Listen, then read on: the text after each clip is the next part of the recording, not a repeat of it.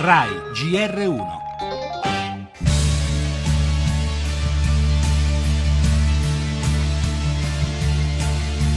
appalti e mazzette, consulenze e favori. Di nuovo l'Expo, di nuovo le grandi opere e sui fascicoli di indagine finiscono i nomi di alti dirigenti.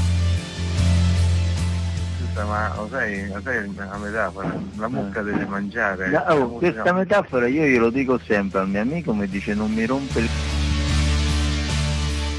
Emergenza abitativa, campi rom, accoglienza dei migranti. Erano tante le mucche munte dal duo Carminati Buzzi e tutte legate a gravi problemi sociali.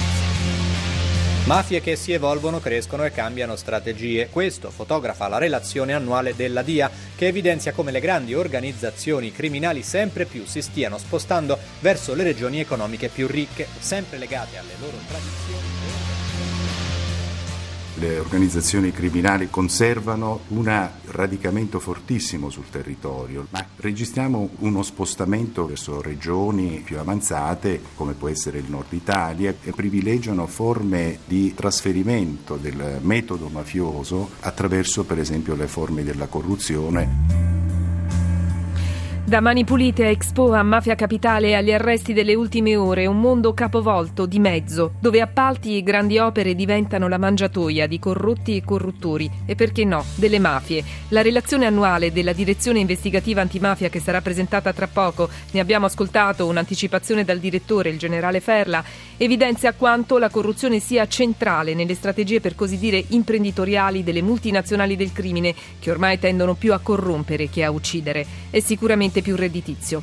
Solo qualche giorno fa, in occasione della giornata mondiale contro la corruzione, il presidente Mattarella aveva parlato di un cancro, assicurando la società civile dispone di anticorpi, i cittadini onesti.